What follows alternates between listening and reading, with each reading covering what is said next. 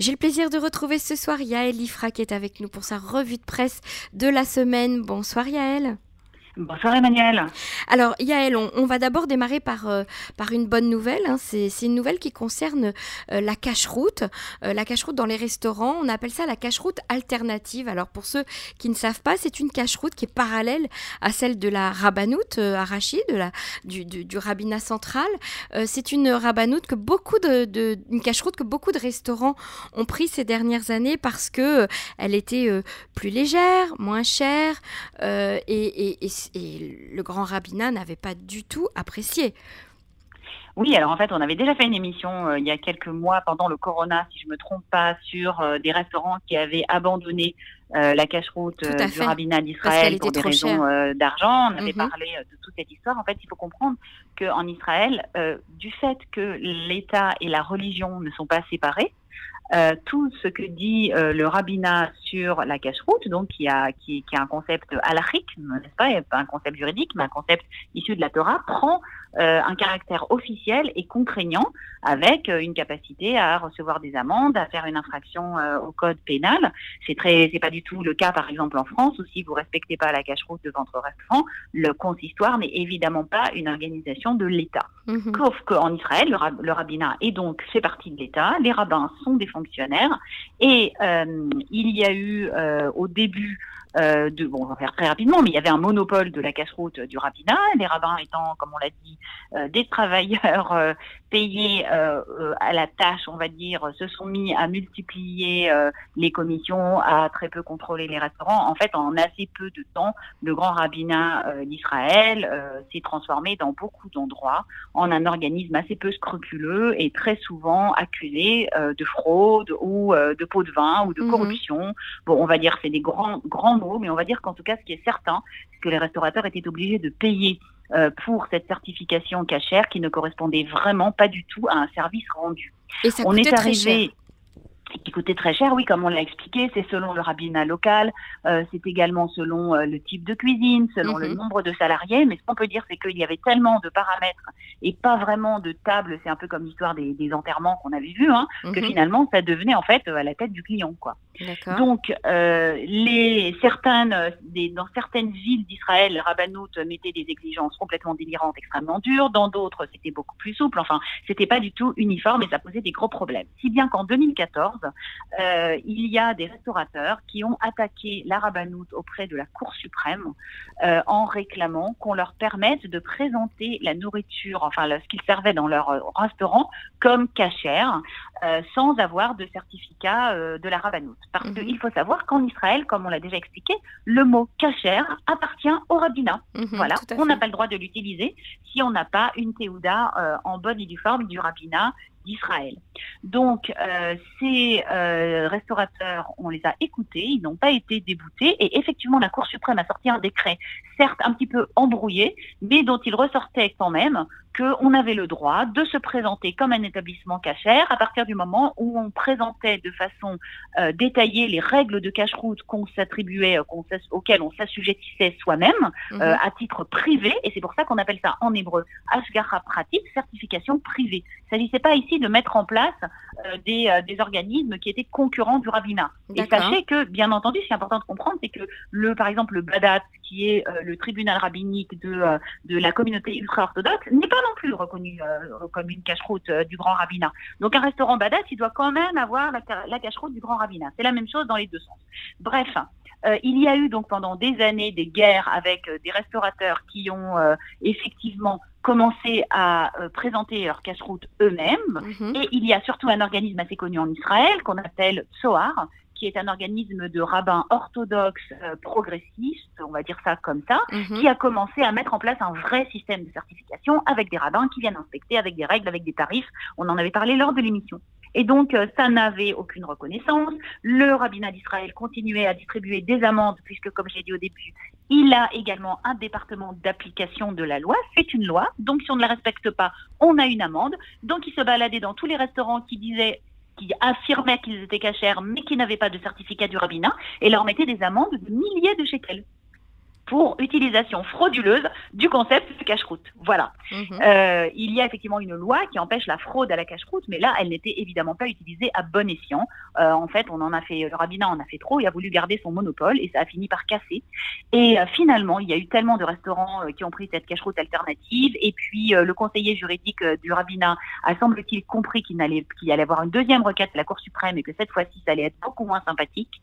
Et donc, le rabbinat a décidé de plier et ils ont présenté hier euh, un nouveau règlement avec même, figurez-vous, Emmanuel, une, formulation proposée aux restaurants qui veulent adopter une certification privée en leur disant voilà comment vous pouvez vous présenter. Alors ils, sont, pas, ils sont pas cachers, ils sont quoi alors? Ils n'ont pas le droit de dire qu'ils sont cachers, mais ils ont le droit de dire qu'ils respectent la halakha, ils ont droit de dire euh, que la nourriture est supervisée de telle et telle façon, et ils ont droit de dire qu'un organisme tel ou tel euh, les inspecte et les vérifie.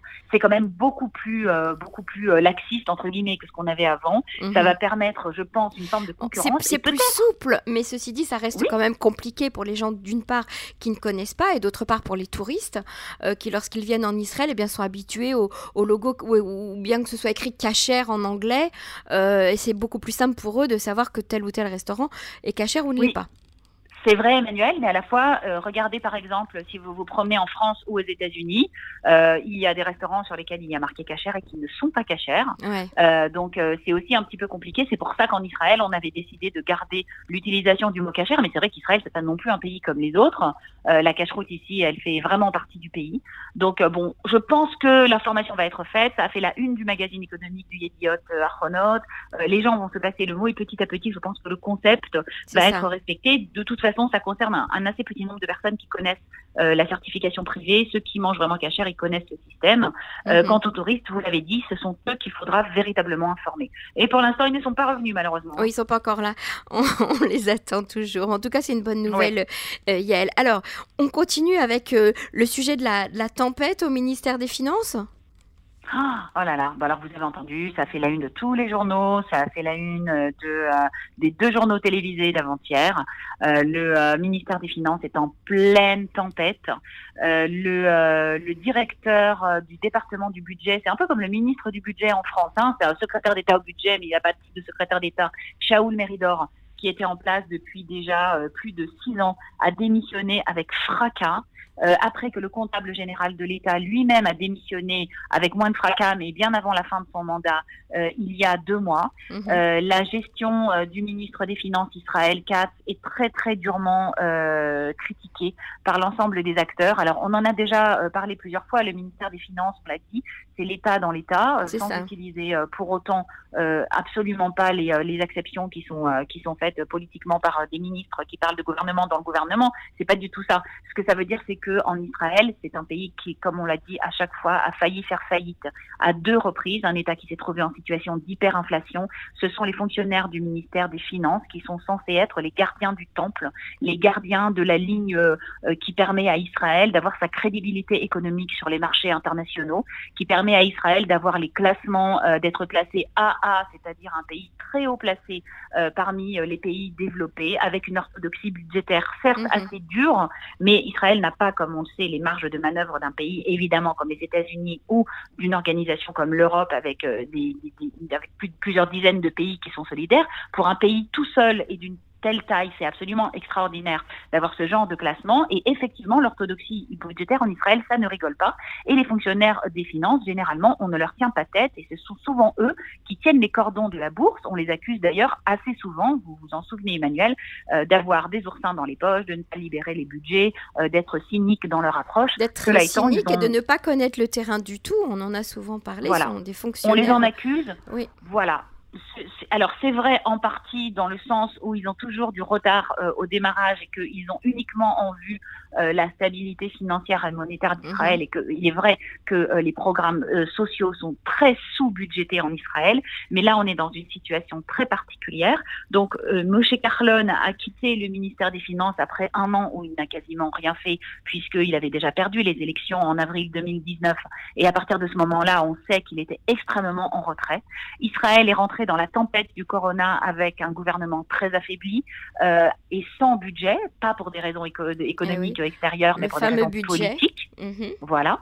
Le budget devait être, on espérait qu'il serait, ça a mis donc plus d'un an de mettre en place un gouvernement, on est tous au courant, et donc le budget était censé être voté dans les 100 jours, sauf que euh, ça ne s'est pas passé pour des raisons politiques très claires, donc les raisons externes entre les, euh, les associés de la coalition, hein, on est bien d'accord, mais également à l'intérieur du ministère des Finances. On apprend aujourd'hui que les fonctionnaires du euh, budget ont reçu l'ordre de ne pas travailler sur le budget, ni de travailler sur le budget 2021, ah alors qu'il est censé être voté dans trois mois. Ils n'ont mhm. même pas commencé.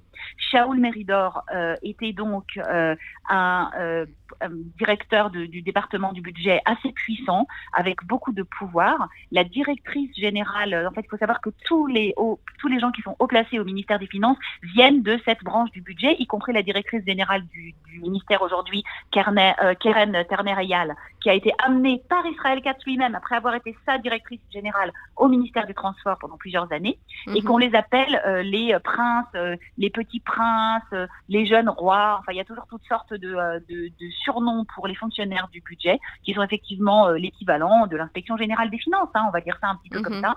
Et donc Israël Katz a adopté dès qu'il est arrivé une gestion extrêmement autoritaire mhm. et, et il a essayé de tirer sur tous les trucs budgétaires possibles et imaginables afin de dégager des budgets pour arroser entre guillemets les différentes les différentes partie de la population qu'on voulait, euh, qu'on voulait euh, rémunérer suite à la crise du corona, à tel point que vous vous en souvenez, on en a parlé il y a deux semaines, il y a eu euh, un cas où c'est lui qui a surenchéri sur les partis ultra-orthodoxes et sur Mickey Zohar pour rajouter encore à la mhm. fameuse bourse pour les citoyens. Donc le ton est très très vite monté. On est au milieu, comme vous le savez, d'une attaque extrêmement violente contre les fonctionnaires de l'État euh, qui sont, euh, comme on dit, les gardiens, euh, les gardiens entre guillemets de l'orthodoxie. Et Israël 4 s'est joint à cette, à cette à cette lutte. Il avait été présenté au début, je vais finir rapidement, comme un ministre des Finances qui allait être sans concession, qui allait se battre contre les monopoles, mhm. quelqu'un qui était extrêmement fort dans son approche, qui était capable, qui avait été capable de privatiser les ports, d'aller contre l'immobilisme. Et en fait, euh, il mène la politique, euh, euh, il est coincé entre le marteau et l'enclume, et entre Netanyahou et le ministère des Finances et son électorat, puisqu'il compte lui aussi se présenter à la tête du Likoud probablement. Et mhm. donc en fait, c'est Shaul Meridor qui en a fait les frais. Et petit petit détail euh, qui n'est pas forcément croustillant, mais qui est intéressant, Shaoul Meridor est, vous le savez, le fils de Dan, Dan Meridor. Dan Meridor, qui a été lui-même ministre des Finances et qui a euh, et qui a été, euh, qui est un, des cadors, un des personnes les plus importantes de l'ancien Likoud, ce Likoud qui aujourd'hui s'oppose de toutes ses forces à Benjamin Netanyahou et le critique très durement, si bien que Israël Katz ne s'est pas gêné et a accusé Shaoul Meridor de retourner à ses racines familiales et de prendre en gros parti pour son père. voilà, donc aujourd'hui euh, il y a une vacance énorme au ministère des Finances. Il n'y a pas de directeur euh, du budget, il n'y a pas de comptable général. Euh, Keren Terner-Eyal, qui a été également très critiquée par Israël Katz, qui apparemment lui a hurlé dessus en pleine réunion la semaine dernière, lui a dit qu'elle pouvait partir si elle voulait. on craint très fort une vague de démission en rafale. Et là, je peux vous dire que la situation n'est vraiment plus drôle du tout en Israël. L'économie est en danger. la Banque d'Israël l'a fait remarquer également. Il faut absolument se ressaisir. On va payer ça très très cher dans les années à venir, l'irresponsabilité euh, de, des hommes politiques et leur sacrifice de leurs intérêts politiques euh, pour euh, de, sacrifier les intérêts des citoyens à leurs intérêts politiques commence à avoir passé toutes les bornes. Et très franchement, il faut tirer le signal d'alarme rapidement. Il faudrait donc que tout le monde euh, en soit vraiment conscient parce que comme on le sait, euh, l'économie euh, du pays, eh c'est le nerf de la guerre, Yael. Alors, pour terminer notre émission de cette semaine, on va peut-être parler des sites d'achat locaux. Qu'est-ce qui se passe, Yael? Les Israéliens partent à Eilat faire leurs courses aujourd'hui? Ben oui, en fait, on a deux phénomènes très intéressants. Euh, un, c'est un événement économique dont je vais parler après, et le deuxième, c'est effectivement euh, cette histoire du fait que pendant le corona, eh bien, vous savez que Amazon a arrêté de livrer euh, en Israël, Asos, Next, tous les gros sites, iHerb que les Israéliens aimaient tant, étaient si friands de leurs achats, se sont arrêtés de livrer à cause du corona ou ont mis les livraisons très très chères. Et les Israéliens, bloqués à la maison, se sont retrouvés à faire leurs achats sur Internet en local auprès de magasins d'enseignes locales. On va pas dire de magasins parce que effectivement, ça serait bien si c'était les petits commerçants, mais ceux qui ont connu des, des montées en flèche de leur vente, eh bien, ce sont comme d'habitude nos amis du groupe Fox avec Terminal X, mhm. donc un site qui a fait une publicité très agressive et qui a gagné des dizaines de pourcents, ainsi que Azrieli.com avec un système de livraison ingénieuse. Et les sites israéliens ont enfin compris qu'il fallait aussi du service. Ils ont amélioré leur service. Ils ont euh, mis euh, des euh, livraisons gratuites. Ils ont dit qu'il n'était plus question, les Israéliens n'envisagent plus de, de payer la livraison. Et suite à ça, les Israéliens se sont mis maintenant, puisqu'ils ne peuvent plus voyager, ils sont partis en vacances en Israël, et puisqu'ils sont fous d'achats, eh bien, ils sont allés faire leurs achats à Elat, puisque vous savez que Elat est une ville euh, Sans TVA. où il n'y a pas de mhm. TVA. Voilà, bon, enfin, c'est un peu comme l'aéroport, hein. c'est deux fois plus cher, mais personne ne se rend compte parce qu'il a l'impression de ne pas payer. Mais on a vu euh, des reportages sur les Israéliens qui partent faire des, des voyages de shopping à Elat. Eh bien, c'est la ville d'Elat qui en profitera. Malheureusement, euh, pas toujours à, bon escient, parce qu'on voit ce qui Ça veut dire que les Israéliens ne changent pas leurs habitudes, en fait. Hein. Malgré le, la crise du corona, ils adorent acheter. L'idée de prendre un avion, ou un, pas un avion aujourd'hui, mais disons d'aller jusqu'à Elat, de prendre leur voiture, d'aller jusqu'à Elat pour remplir le coffre de, de, de valises de vêtements, ça, ils ne perdent pas ces habitudes-là. C'est extraordinaire. C'est incroyable. Ah, c'est incroyable. C'est incroyable. C'est des fous du shopping. Et pour euh, et justement pour euh, pour le deuxième événement, ce qui est assez intéressant, c'est que cette euh, semaine va être mise en bourse la société Max. Vous bien voyez Max, les magasins bien Qui ne connaît pas ce magasin voilà, pour une valeur estimée, enfin demandée par les actionnaires, pour une valeur de plus de entre 1,2 et 1,5 1 milliard et demi de shekels. Emmanuel, imaginez-vous. Vous vous rendez compte Max Stock, d'accord, qui a d'ailleurs très bien travaillé pendant la crise du corona, avec ah, un système de, de, groupe WhatsApp où les gens pouvaient commander en regardant des vidéos, des produits des magasins, c'était livré à domicile, enfin une organisation exemplaire. Hein une organisation, voilà. Alors une fois de plus, malheureusement, bon bah c'est une société que les Israéliens sur laquelle ils se sont jetés, surtout pour des euh, questions de prix. Donc Max a été fondé en 2004. C'est aujourd'hui ils ont 5, 50 euh, magasins à travers le mhm. pays. Il y a 1700 salariés. Euh, ils ont des marges monstrueuses, une marge brute de 40%. Donc vous imaginez combien ils mhm. achètent les produits qu'ils vous vendent. Un marketing très intelligent et très agressif, avec une capacité à identifier les produits un peu trendy, à les copier, à les vendre moins cher. Il faut quand même savoir que 80% des salariés de Max, enfin beaucoup plus, la plus grande partie, sont au salaire minimum horaire, avec des conditions sociales très basses. C'est aussi comme ça qu'on fait tant de bénéfices. Mhm. Et en 2014, Max a été racheté en partie par un fonds sur lequel je vais faire la semaine prochaine un article euh, qui est un, ce qu'on appelle un equity, c'est-à-dire un fonds qui rachète des entreprises qui leur donnent de la valeur, euh, qui distribue des dividendes et qui les revend. Euh, un fonds qui s'appelle Apax. Et, euh, et c'est ce fonds-là qui a fait encore grimper la valeur euh, de Max en leur permettant d'investir et d'ouvrir de nouveaux magasins. Très bien. Euh, et aujourd'hui, Max est mis en bourse. Euh, la chaîne, enfin le fonds IPAX a investi, je crois, 170 millions de shekels. Il va récupérer quatre fois sa valeur en quatre ans. Je ne sais pas si vous imaginez. Mmh. Et ce sont des produits dont je le dis très souvent, ils ne sont pas aux normes, pas aux normes européennes, pas aux normes mondiales. Des produits qui sont d'une très faible valeur, donc ne sont pas contrôlés par le fameux Mahron vous savez, dont on avait mmh. parlé. Voilà, attention, méfiez-vous. Surtout pour les jouets, pour les enfants. Surtout pour les mhm. enfants, voilà. Et y compris pour non, les produits d'écriture, moi je dis de faire très attention. Les crayons qu'on met en bouche où il y a du plomb, euh, les, euh, les, pastels, etc. Il vaut mieux les payer deux shekels de plus euh, avec une vraie marque mhm. qui est vendue dans un magasin entre guillemets normal. par contre, effectivement, pour les articles de cuisine, les articles de plastique, etc. Pourquoi pas Mais ça montre à quel point en Israël il manque un marché euh, qui soit un marché normal avec des produits de qualité vendus à un prix raisonnable. Ça n'existe pas et donc les Israéliens se jettent euh, de la même façon qu'ils se jettent sur les produits euh, cosmétiques chez Sakara. Enfin, c'est exactement la même chose. Euh, et tant mieux. Parce bah, qu'ils préfèrent la quantité à la qualité, alors que nous, les Français, on est habitués à l'inverse. C'est-à-dire qu'on préfère investir dans un produit de qualité et en avoir qu'un seul et qui dure longtemps. Chériel, merci beaucoup en tout cas pour cette revue de presse cette semaine. On vous retrouve la semaine prochaine sur les ondes de Cannes en français. À bientôt. Shabbat Shalom. Merci Emmanuel. Shabbat Shalom.